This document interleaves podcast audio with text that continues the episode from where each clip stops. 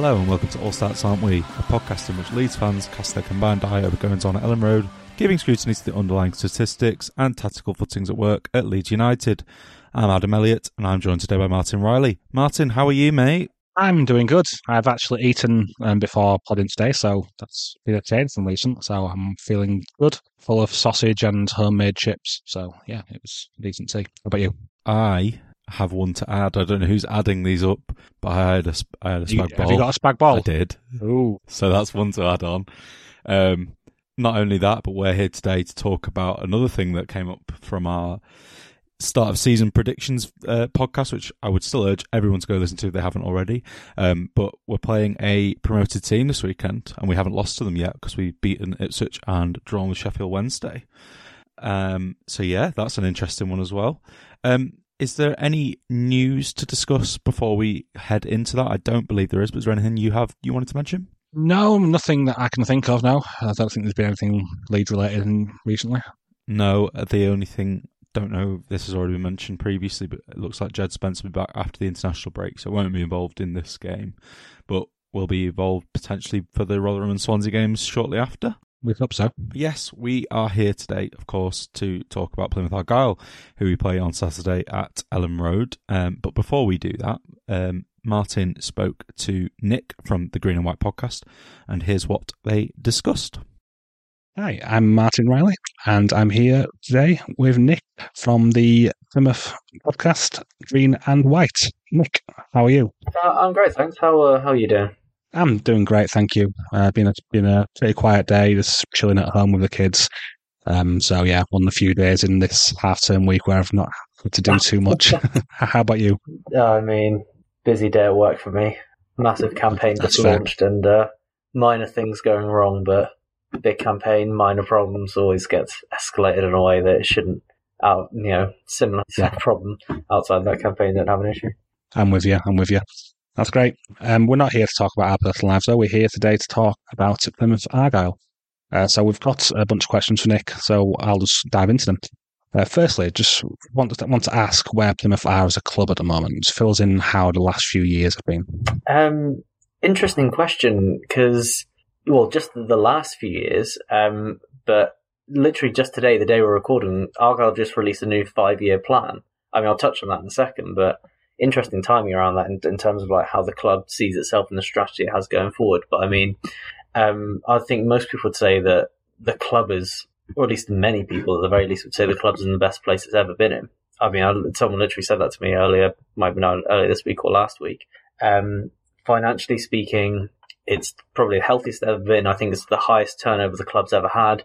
Even if you adjust for inflation, it's quite possibly, quite possibly that. So last time we were in the championship, we were spending very unsustainably, and that set the backdrop for what I'm sure many of your listeners will be aware of. Um, a, uh, a massive financial meltdown, nearly going into liquidation, and ultimately spending what felt like the best part of a decade. That was wasn't actually that long in the end. Um, fighting off, you know, fighting to get out of League Two and escape League Two.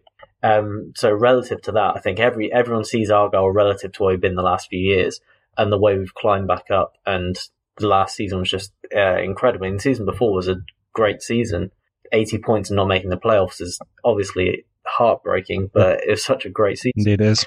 But then last season, with uh, just below halfway budget, I think it was 14th in the league. I, I think that was the number that's thrown around to what I think only Wolves have ever amassed more points in League One in a far easier league with a way massive budget, particularly relative to the league.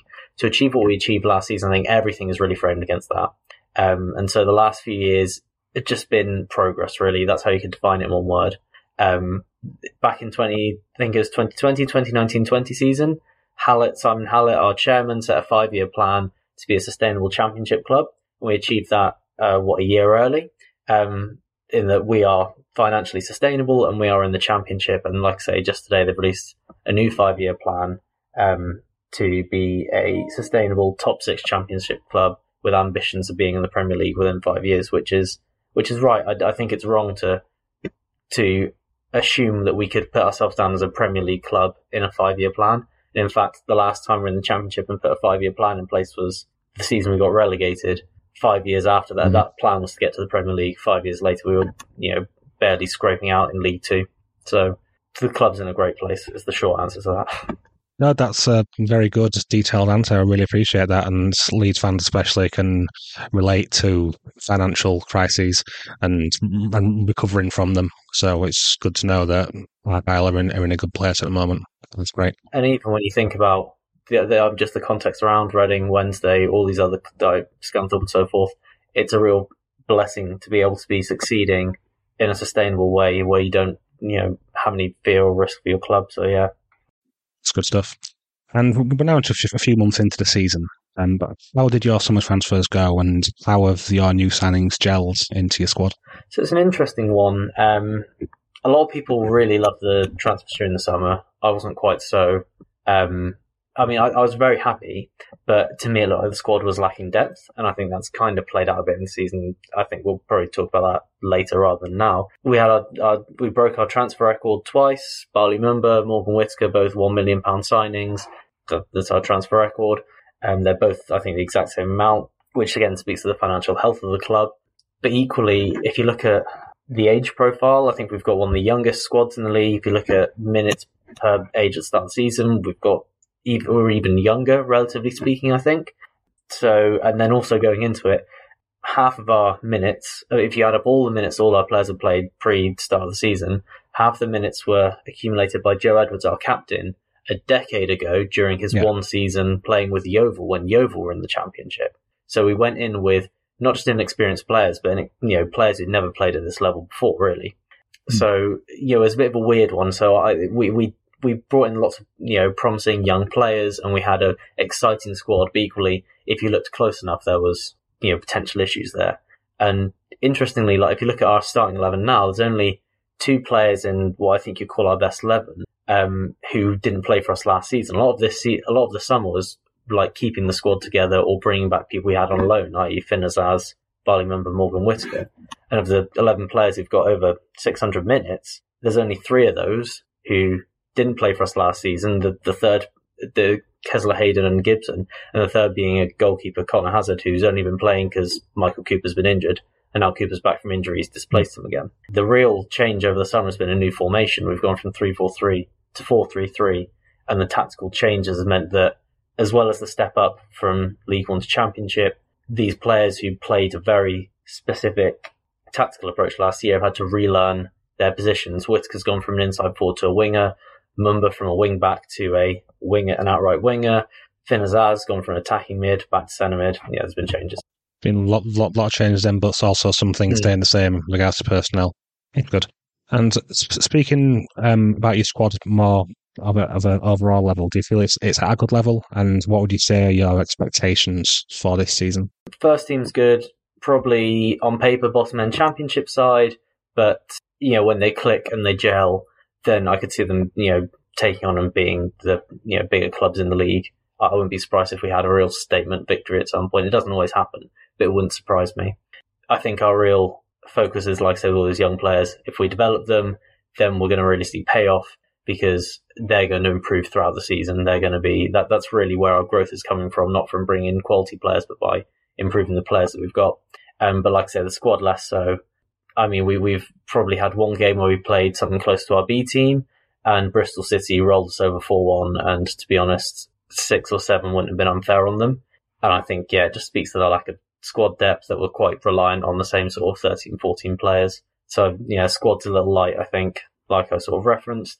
Expectation for the season, I, I am sort of, I think we're going to survive comfortably. I, that's what I feel right now. But it only takes one month of, you know, the club regressing in terms of performances or injury hitting or a terrible January transfer window. You never know what's around the corner. And that could change. It's one of those, when you're down at the bottom, it could go one of two ways. Makes sense. Thanks for the detailed answer there again. Uh, speaking about the results, uh, I think it's fair to say they've been inconsistent so far. How have you found the way your season has gone so far, and uh, what the fair? How fair were the results that you had? That you had? Um, so, like I say, they're, very young, um, and hence no championship experience. So, unsurprisingly, there's been a lot more inconsistency. That's what you expect to see from that kind of side. Generally, I'd say in general, the performances are improving. If you look at our XG against, that's been trending down. If you look at our big chances conceded per 90, that's been trending down. there's another one that I've forgotten. Um, but in general, our defense is looking a bit better. I think we were a bit too ambitious at the start of the season. We left ourselves a bit too wide open, and we got hit with a few sucker punches, some sloppy defending, some amateur mistakes. They're happening less, but they're still there a little bit. Um, I I would say our position is probably about fair. I mean, we're in that stage whereby we win one every three or four games. And if you'd speak to us right after that win, then our position is looking much better. If we'd spoken after the Wednesday game, we'd be that much higher in the table. Or if we'd got probably would have been a deserved win at Ipswich, then you know we'd be looking great. But if you speak to us after you know a defeat or a couple of games without, then that's going to be reflected in the table.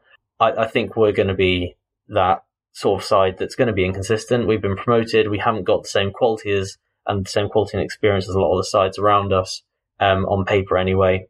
And like I said, that's just going to be reflected in the performances and ultimately the results.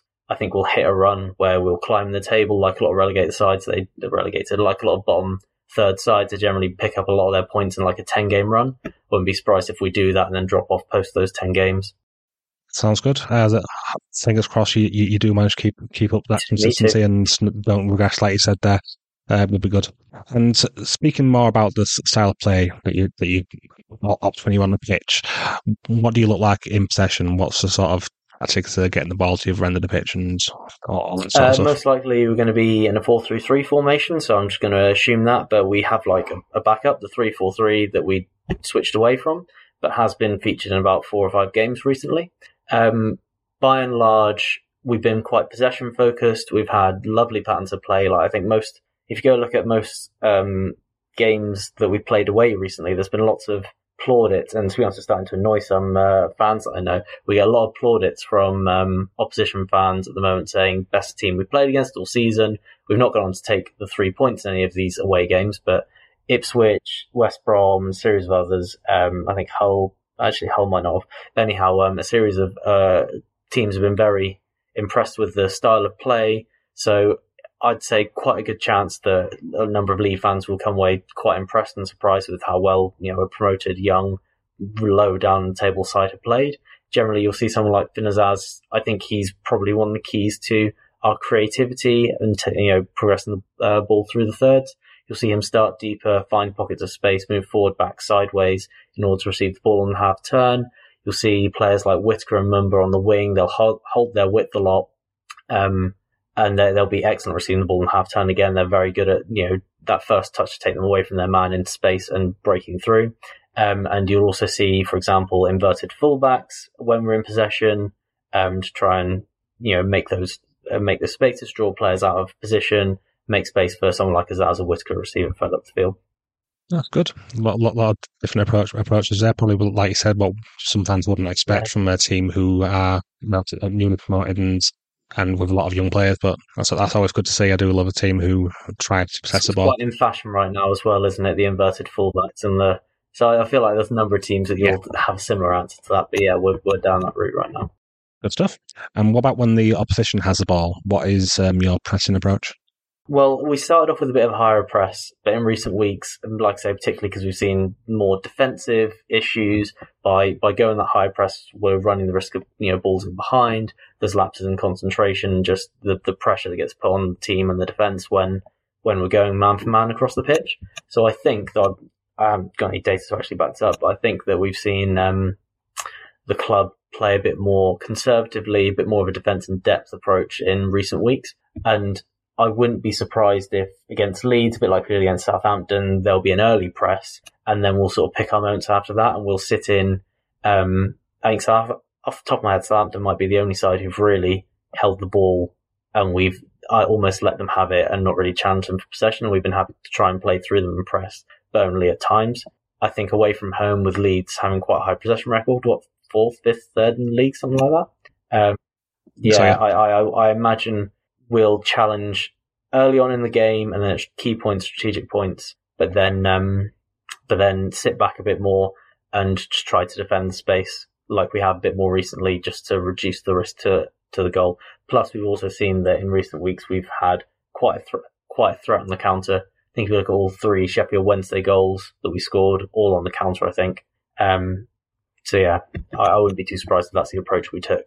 But if you're playing at home park, then I'd expect us to be more on the front foot than away at Elland Road. Yeah, I think we probably would struggle more if you were to try to press us. Um, that is something which has caused us problems a few games this season.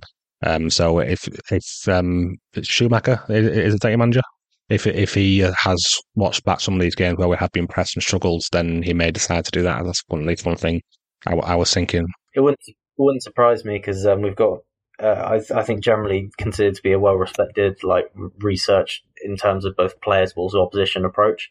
And Schumacher's quite a tactical manager. He's not the sort of person who'll just throw the play, you know, uh, uh, the sort of person who's just going to motivate the team and have your way of playing. I think he's quite um, attuned to picking the right way to play against the right opposition, horses for courses. So it wouldn't surprise me if he's flagged that. I think it's just the risk reward. Do you risk going toe to toe? And if you've got a lot of speed in behind, we've got a lot of inexperienced players. We've been making you know mistakes, and that's been costing us points. Do you go for the high risk option away, or do you you know, just settle in and hope that you can get it um, more secure that way. That's going to be interesting to see the way he approaches yeah. it. It's great. And who would you say are the players who are most important to the way you play? I know you mentioned some of them earlier, or maybe who are most important for you to get results specifically against Leeds. Good question. Um, I think in previous years, um, particularly roll back four or five years, you'd be able to pick out like some key players who are really vital. Um, particularly if you look back to administration or post administration years, we, we were like the sort of team that would sit back. You've got one talisman who you're relying on to do the business. That was Graham Carey at that point. We've evolved a lot since then, and I wouldn't really say there's. Um, I would say that it's quite hard to pick that out. Really, there's probably one player who stands out as like the mercurial one who can make something happen out of nothing. That's to be Morgan Whittaker. He's going to start off the right wing. Unless it's three four three, then he'll be more of an inverted forward. But th- if it's four three three, he'll start off the right wing you might have seen his incredible goal against Ipswich, and that's either five or six for the season now, might be six. Um, he's definitely the, the one that we're currently going to for moments of magic. He's been involved in more goals for us than anyone else. So it's most likely going to be him, particularly since, um, well, I think you're going to ask in a second about injuries, but we've just had both our strikers get injured. So that's going to put even more onus on him to be that, that star player. But I personally also like to sort of highlight Finn Azaz, who I think that a lot more Argyle player, a lot more Argyle fans are really appreciating him in recent weeks. I personally think he's really vital to the way we're playing. He's our best creator. I think he's in the top ten in the championship for expected assists and key passes. Um, he's you know very good at dribbling the ball. So personally, I'd also pick him out. But like I say, I'm really doing disservice to lots of different players. Some like Jordan and Dan Scarr's actually been really really strong. Cooper back from injury if he's in top form. So it's really a balanced team as opposed to a functional team with key players that are going to do the business for you. Makes a lot of sense. That's great. Thank you. And so Leeds have been looking to keep hold of the ball under Daniel Farke. And we'll talk about this a little bit earlier. Mm. With that in mind, how do you expect this game to go? Yeah, based on what I said earlier, I'll be probably guessing Leeds around 60% possession. I, I, I get the feeling that Argyle, like I say, they'll press early, but by and large will sit off um, and be pragmatic. Uh, I, I, don't know if uh, are you looking me to predict the scoreline here, or just how the, the game will shape out.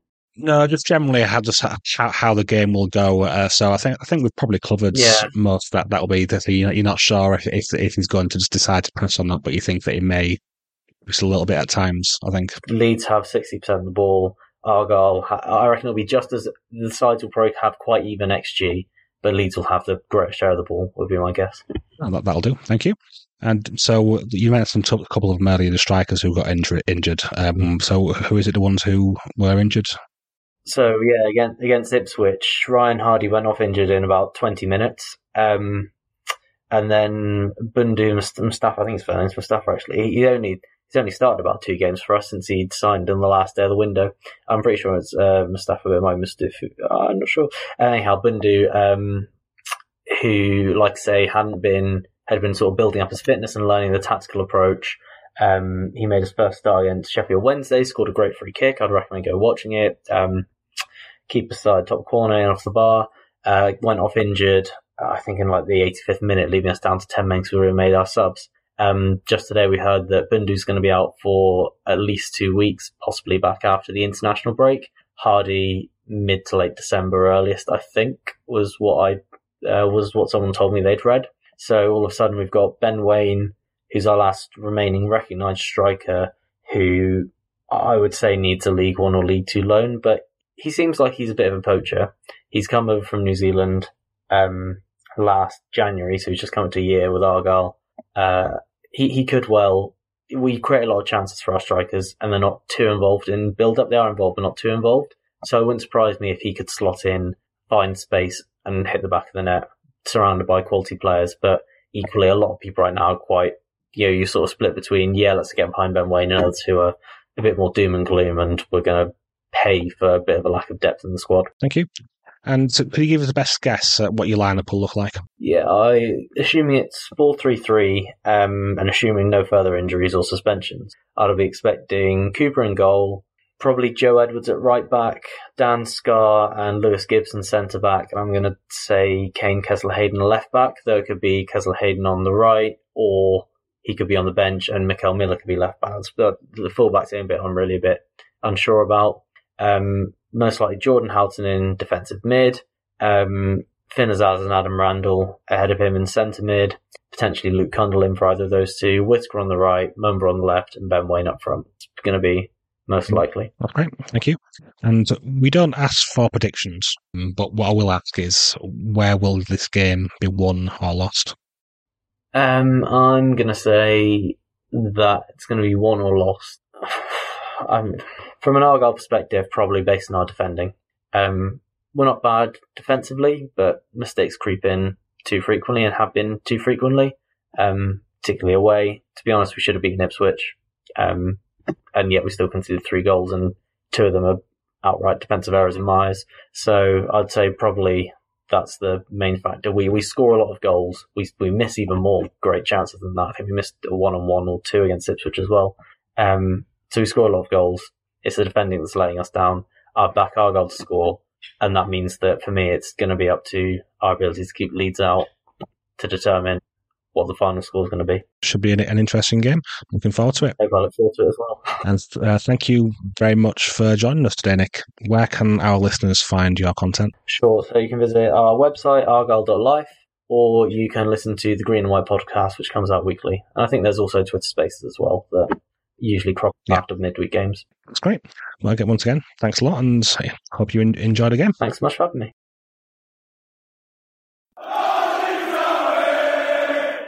You know, I've been in Exeter all of last weekend, Martin, and I was at a wedding.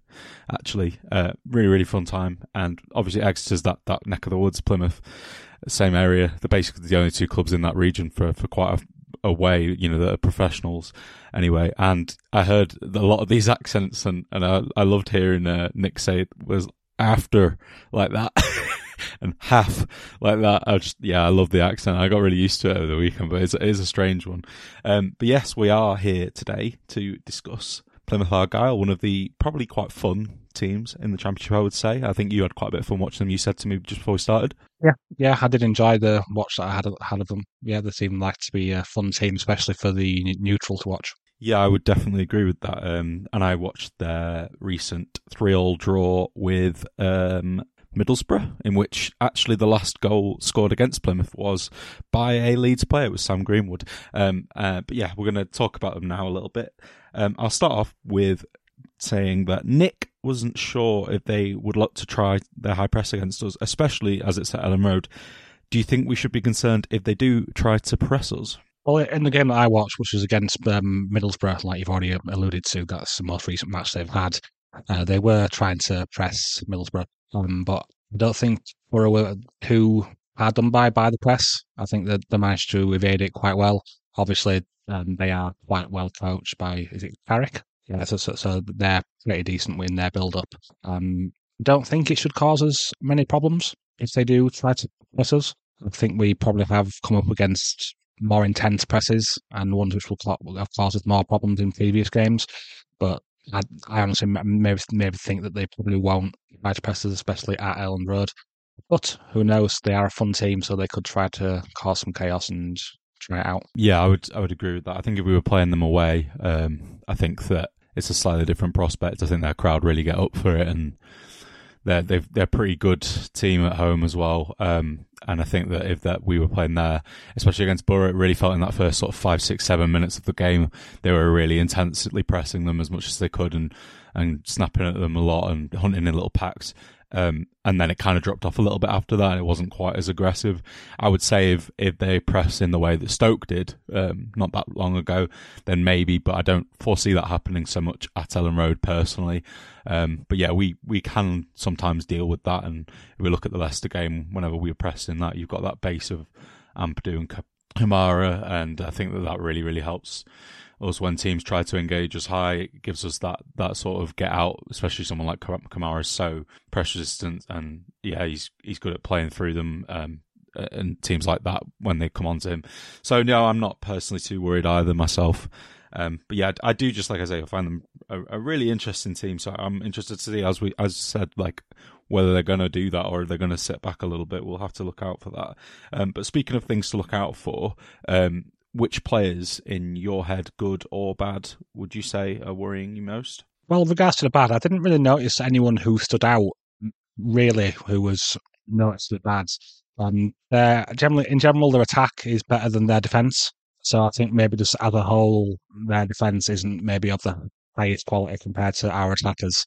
Um, so I think just the, the parts of the defence can, can, be got at. I think their right back or maybe left back actually, was looked a bit, a little bit low off the mark and was caught out, caught out a few times in the game, which I I saw. Um, I forget what his name was.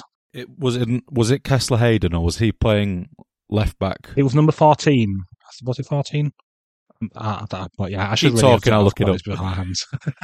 but yeah, uh, but whichever one it, one it was who was play, playing at left back in the most recent game against Boro, he looked a little bit slow off the, off the mark and was caught out with, with, with the pace of, of one of Boro's wide men. So he's probably the one that I would look out for in defence. Um, but going forward, they have quite a few very fun players who I would like to look of. Uh, the first one who caught my eye was Bali Mumba. Um, he's a phenomenal dribbler and very good at moving the ball on sleekly and quickly. And he's very good at turning when, when he receives the ball with his back to the opponent and quickly turning them. Very good at that. That's something that we'll have to keep an eye out. Um, if he's playing on the left wing, a lot will have Archie Gray to deal with him, and Archie has shown himself to be a pretty good one v one defender. So I would think that'll be an interesting battle. I believe Mumba will get the better of him a few times. Gray will get the better of him a few times. So it's going to be an interesting one. Is that? Um, so he's one to look out for for both assisting and creating. He's not not to a few. I think he scored and assisted against Boro. And the other one I noticed was um, Finn Azaz. He was also another very fun player who likes to dribble and he also they've got a lot of good fun. I think I think there are automations at. There's a lot of nice one-two patterns which we're often involving Azaz, and saw him quite often drop deep into to help build up and get the ball forward quickly. So yeah, th- those are the two players who are most caught, caught my eye. I'd say while watching. I'm not sure about you. I have quite a few actually on on both sides of this. Yeah. I think, like you mentioned, they are more of an attacking team that are capable of scoring quite freely, uh, freely um, against the opposition. I think they've scored one more than us, um, albeit they've slightly overperformed their xG, and we're a bit closer to ours in terms of the actual goals scored. Uh, but only two teams have scored more than them, and that is Ipswich and Leicester, unsurprisingly. Um, and yeah, there's loads of players within that. Morgan Whittaker, a really direct, fast dribbly winger who I think thrives in chaos and transition. He doesn't really think too much about what he's doing. I think he acts on instinct a lot of the time and, and just looks to cut in on his left quite often to score, and he's pretty good at that. He's their top scorer, I believe, now that Ryan Hardie's been injured. Ryan Hardie's a decent player as well. He's actually injured, which is good. Um, like you mentioned, Bali Mumba, I don't really need to discuss him too much, other than I think he's had a really interesting career. He came through the ranks of Sunderland as more of a midfield player, then obviously moved to Norwich where that move was kind of like when he was really young and they were hoping he would develop and they loaned him out a few times. And one of them was to Plymouth, who have now signed him permanently for not actually that very much money at all. I think he's probably worth quite a lot more than the, the one million paid. Um, but he was playing as a wing back last season for most of the season and now is playing as a winger. So he's basically moved across the pitch in, in a lot of different places.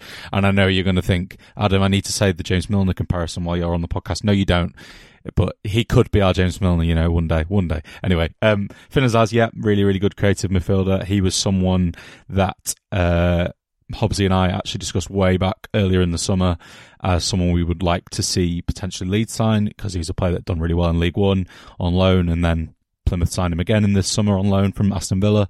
Um, was really late. You know, it was one of those where they got him like just before the season started rather than having him for all pre-season. So I wonder if Villa themselves were taking a look at him or if they were trying to get him a move to a higher end championship team. But he's a he's a lovely footballer. So those are all some really, really positive players. Uh, a few others that I would mention. I think Kesler Hayden on loan now from Aston Villa as well. He is a talented play, talented fullback. He can play uh, either fullback option, right or left. He's good at inverting, as I think Nick mentioned. And then their goalkeeper, who's had a really tough time with injuries, was out for a long, long time, and he's just come back in called Cooper. Um, he is one of the best young goalkeepers in the EFL, and it's not really a huge surprise to see that their numbers have started to go down a little bit on the goals against column since he's come back into the team because he is just an excellent goalkeeper. He'll be playing in the Premier League within the next few years. So those are the players that are pretty good for them. They've actually got quite a good young core, um, most of them permanent signings as well, which is nice. So obviously, if they stay up this season, you could see them having a few assets, and they could build on this. You know, they might have to sell one to to sort of build in the future. But I am confident they will stay up this season, even though they are a bit of a chaotic team. But there are definitely um, chaotic elements that go against them as well. Um, I think that players like Gibson at the back, he is a player that lacks a lot of experience, has played quite a bit of League One and Two football. I don't think he's necessarily transitioned that well to the Championship so far. And then Miller is the guy that you were talking about, the number 14. Um, yeah, he is a left wing back. Um, usually, but has been playing left back more.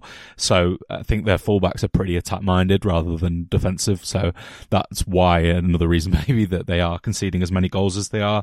Um, so yeah, there's there's definitely some reasons for us to be positive. Let's put it that way in that sense, and it kind of shows to me why they're a little bit inconsistent because they do have this kind of young core They've claimed some big scalps that Norwich game, and then they've had some pretty poor defeats to some some not necessarily great teams around them as well. Um, so they they are a little bit inconsistent. And I think that's kind of how they might be for a decent chunk of this season. They're just going to be one of those sides that maybe occasionally gives you a bit of a oh that was a surprise. Like they gave it such a good game recently as well. I didn't watch that one on the on the uh, build up to this, but I know for a fact that they gave them a bit of a game and they they did play well.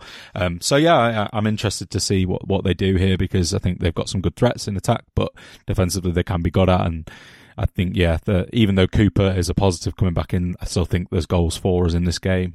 Um, so I'm not overly uh, worried about them. Uh, it's just that players like Whittaker do scare me. I, I would say about him just quickly, if we don't go up this season, he's probably a player that should be looking towards the top end of the division as his next sort of step up at some stage, whether that's this summer or, or maybe next summer who knows? But you know, a really, really good young player that came through at Derby didn't really work out for him at Swansea, and now he's found himself in Plymouth where he's at home, and yeah, it's it's a really good player.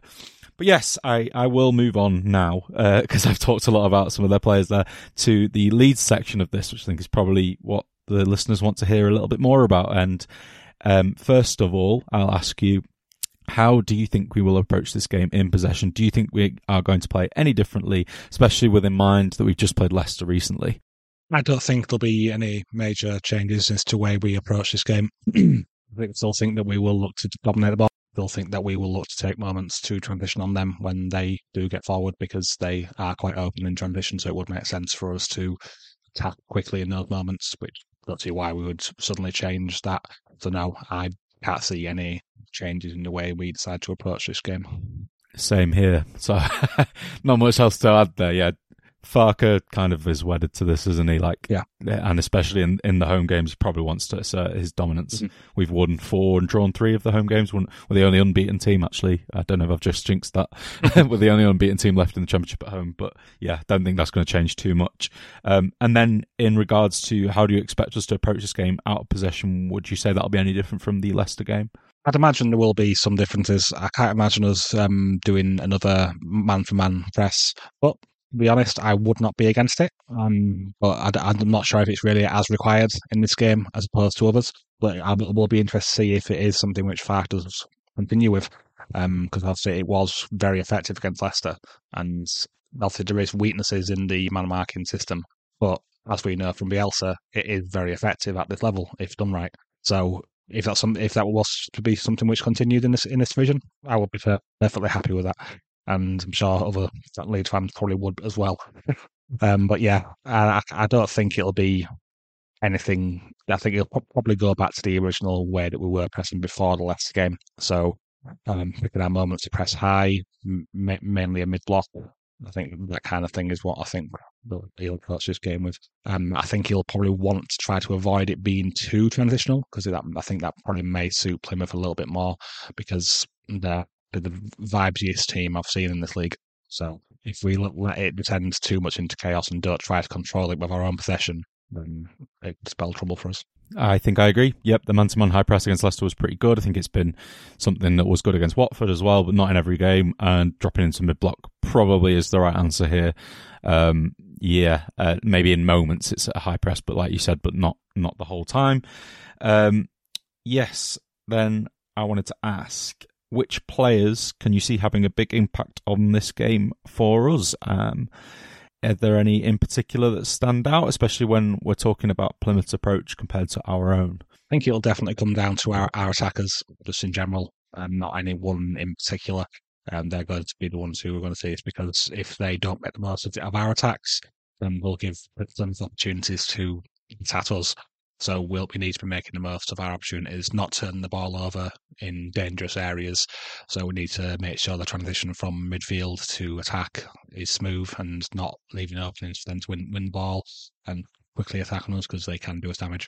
Um, so that that is would be it for me. So the forward line of Summerville and Rutter and Piroe and James, those, if those are four who are selected, then it's going to be on them to make sure our attacks don't break down and get some good quality shots off on there.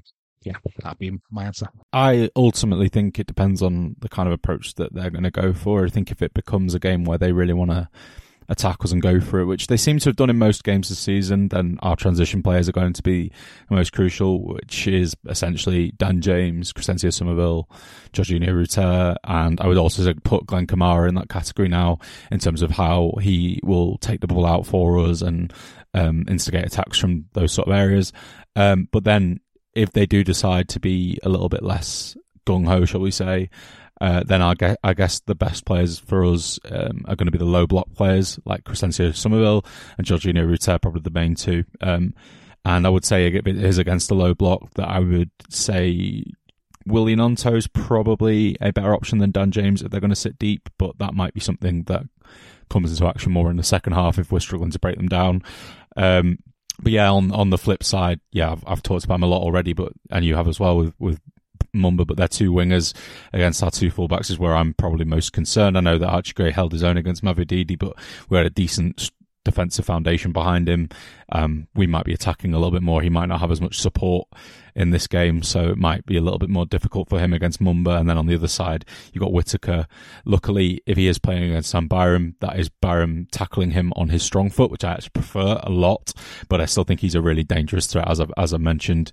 Um, he really does thrive in transition and in chaos rather than in settled possession um, and settled phases of play. Um, he, you know, his story is really funny because um, he was loaned to Plymouth last season, was absolutely tearing it up for them in League One, and then Swansea recalled him in January. This is a Swansea team that were managed by Russell Martin, who played in quite a passive, pedestrian type way, very patient, slow. It just didn't suit him. It made no sense for them to recall him, and now he's back with Plymouth, and it's no surprise he's already. I think he's overperforming his numbers, his underlyings, but he is still a really, really exciting player and someone to be worried about. Even though I think that Byram could have the better of him if he is attacking onto that foot. I just I worry a little bit about about that matchup still because he's still got the pace on him. Let's put it that way.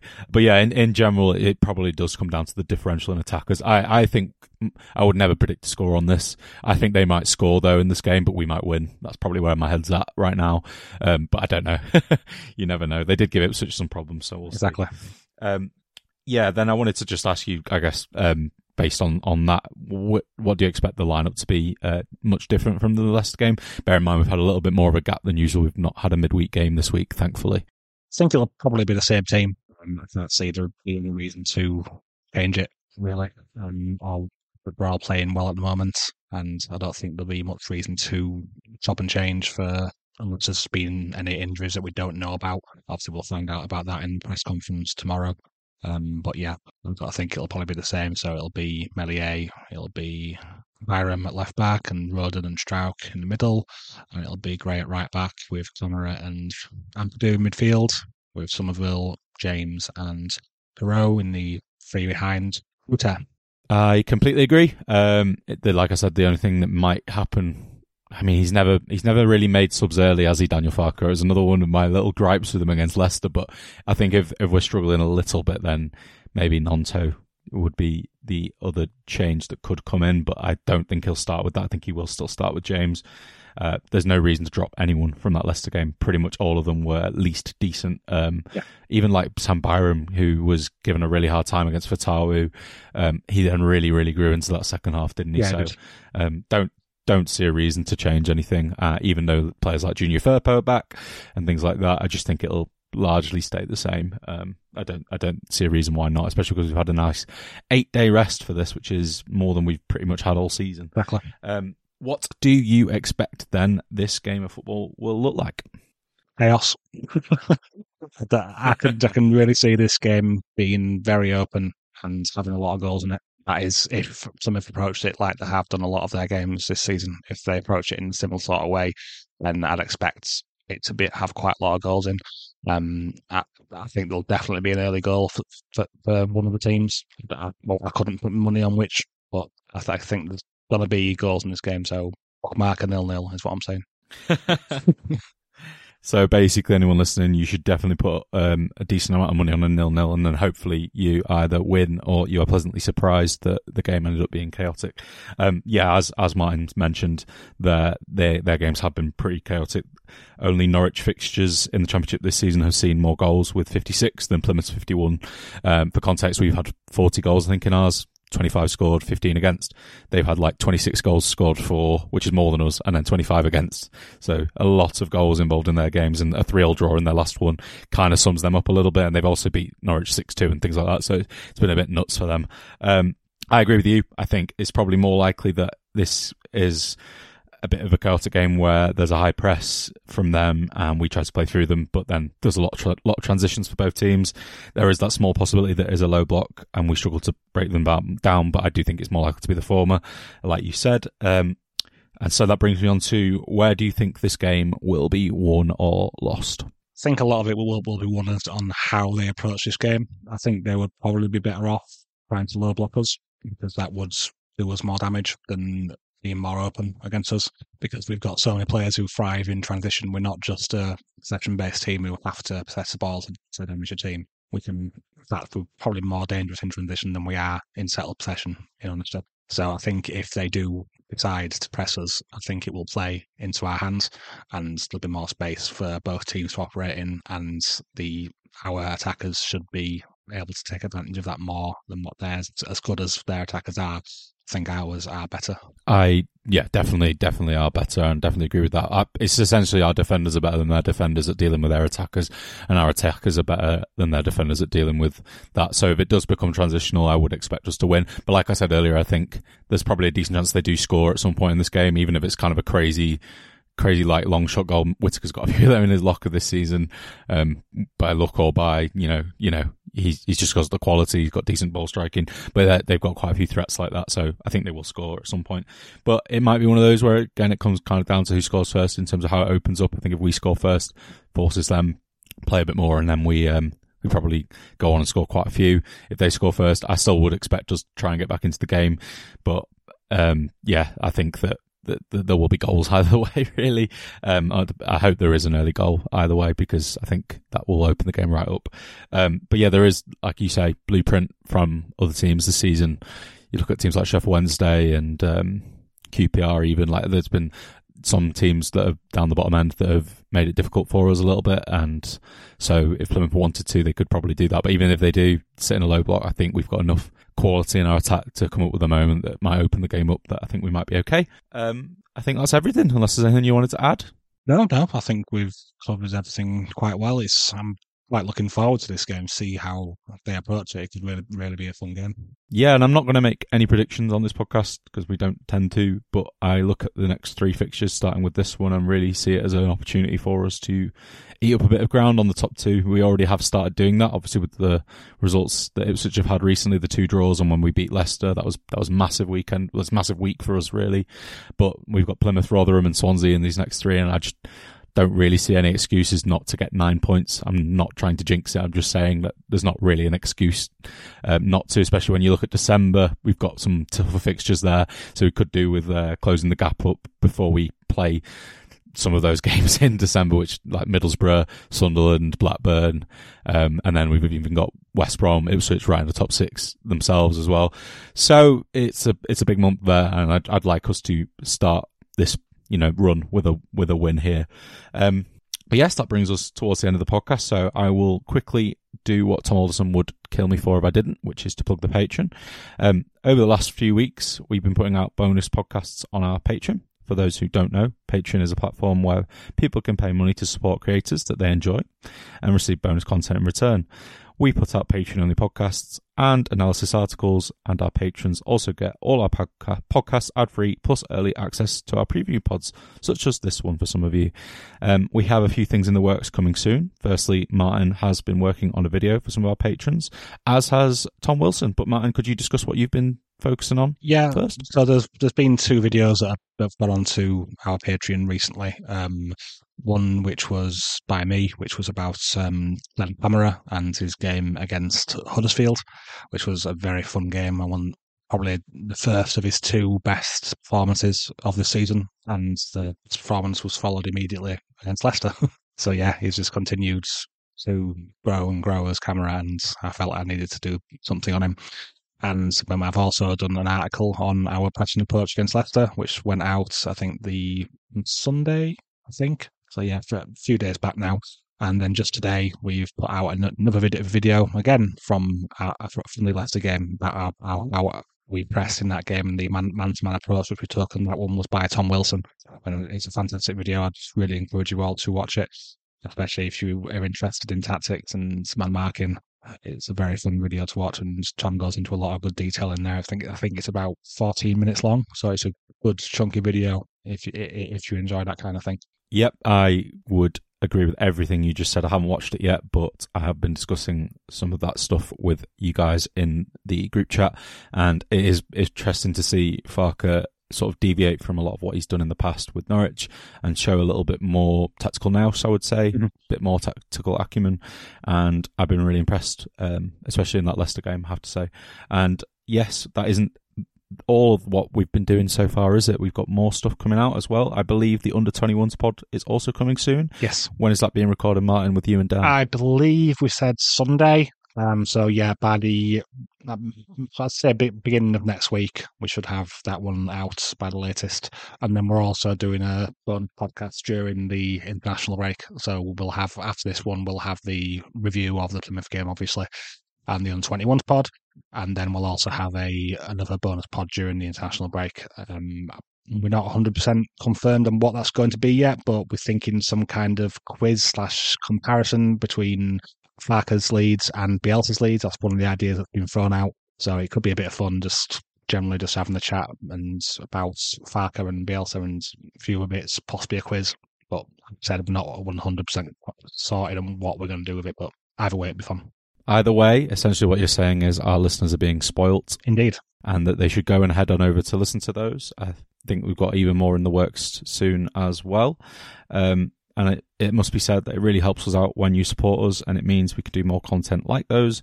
So if you are interested and want to access this content, you can sign up at, go on Martin. Patreon.com forward slash ASAW Patreon. Yep, and I believe actually for the under 21s pod as well, we actually have the first episode out free uh, to listen um, as well. So if you want a little taster, go ahead over and listen to that first, and then you can sign up if you are interested to see what Dan and Martin have to say on that. But yeah, that brings me to the close of the podcast. So we will be back next week with a review of this Plymouth game. We'll also be back as well to preview. I believe it's Rotherham next, not Swansea. I think that's right. Um, and yeah, um, all that's left for me to say is thanks to Martin. And thank you to Adam. And thanks very much to all that listened in. Let's hope we can pick up where we left off and beat Plymouth and keep the run going. Bye.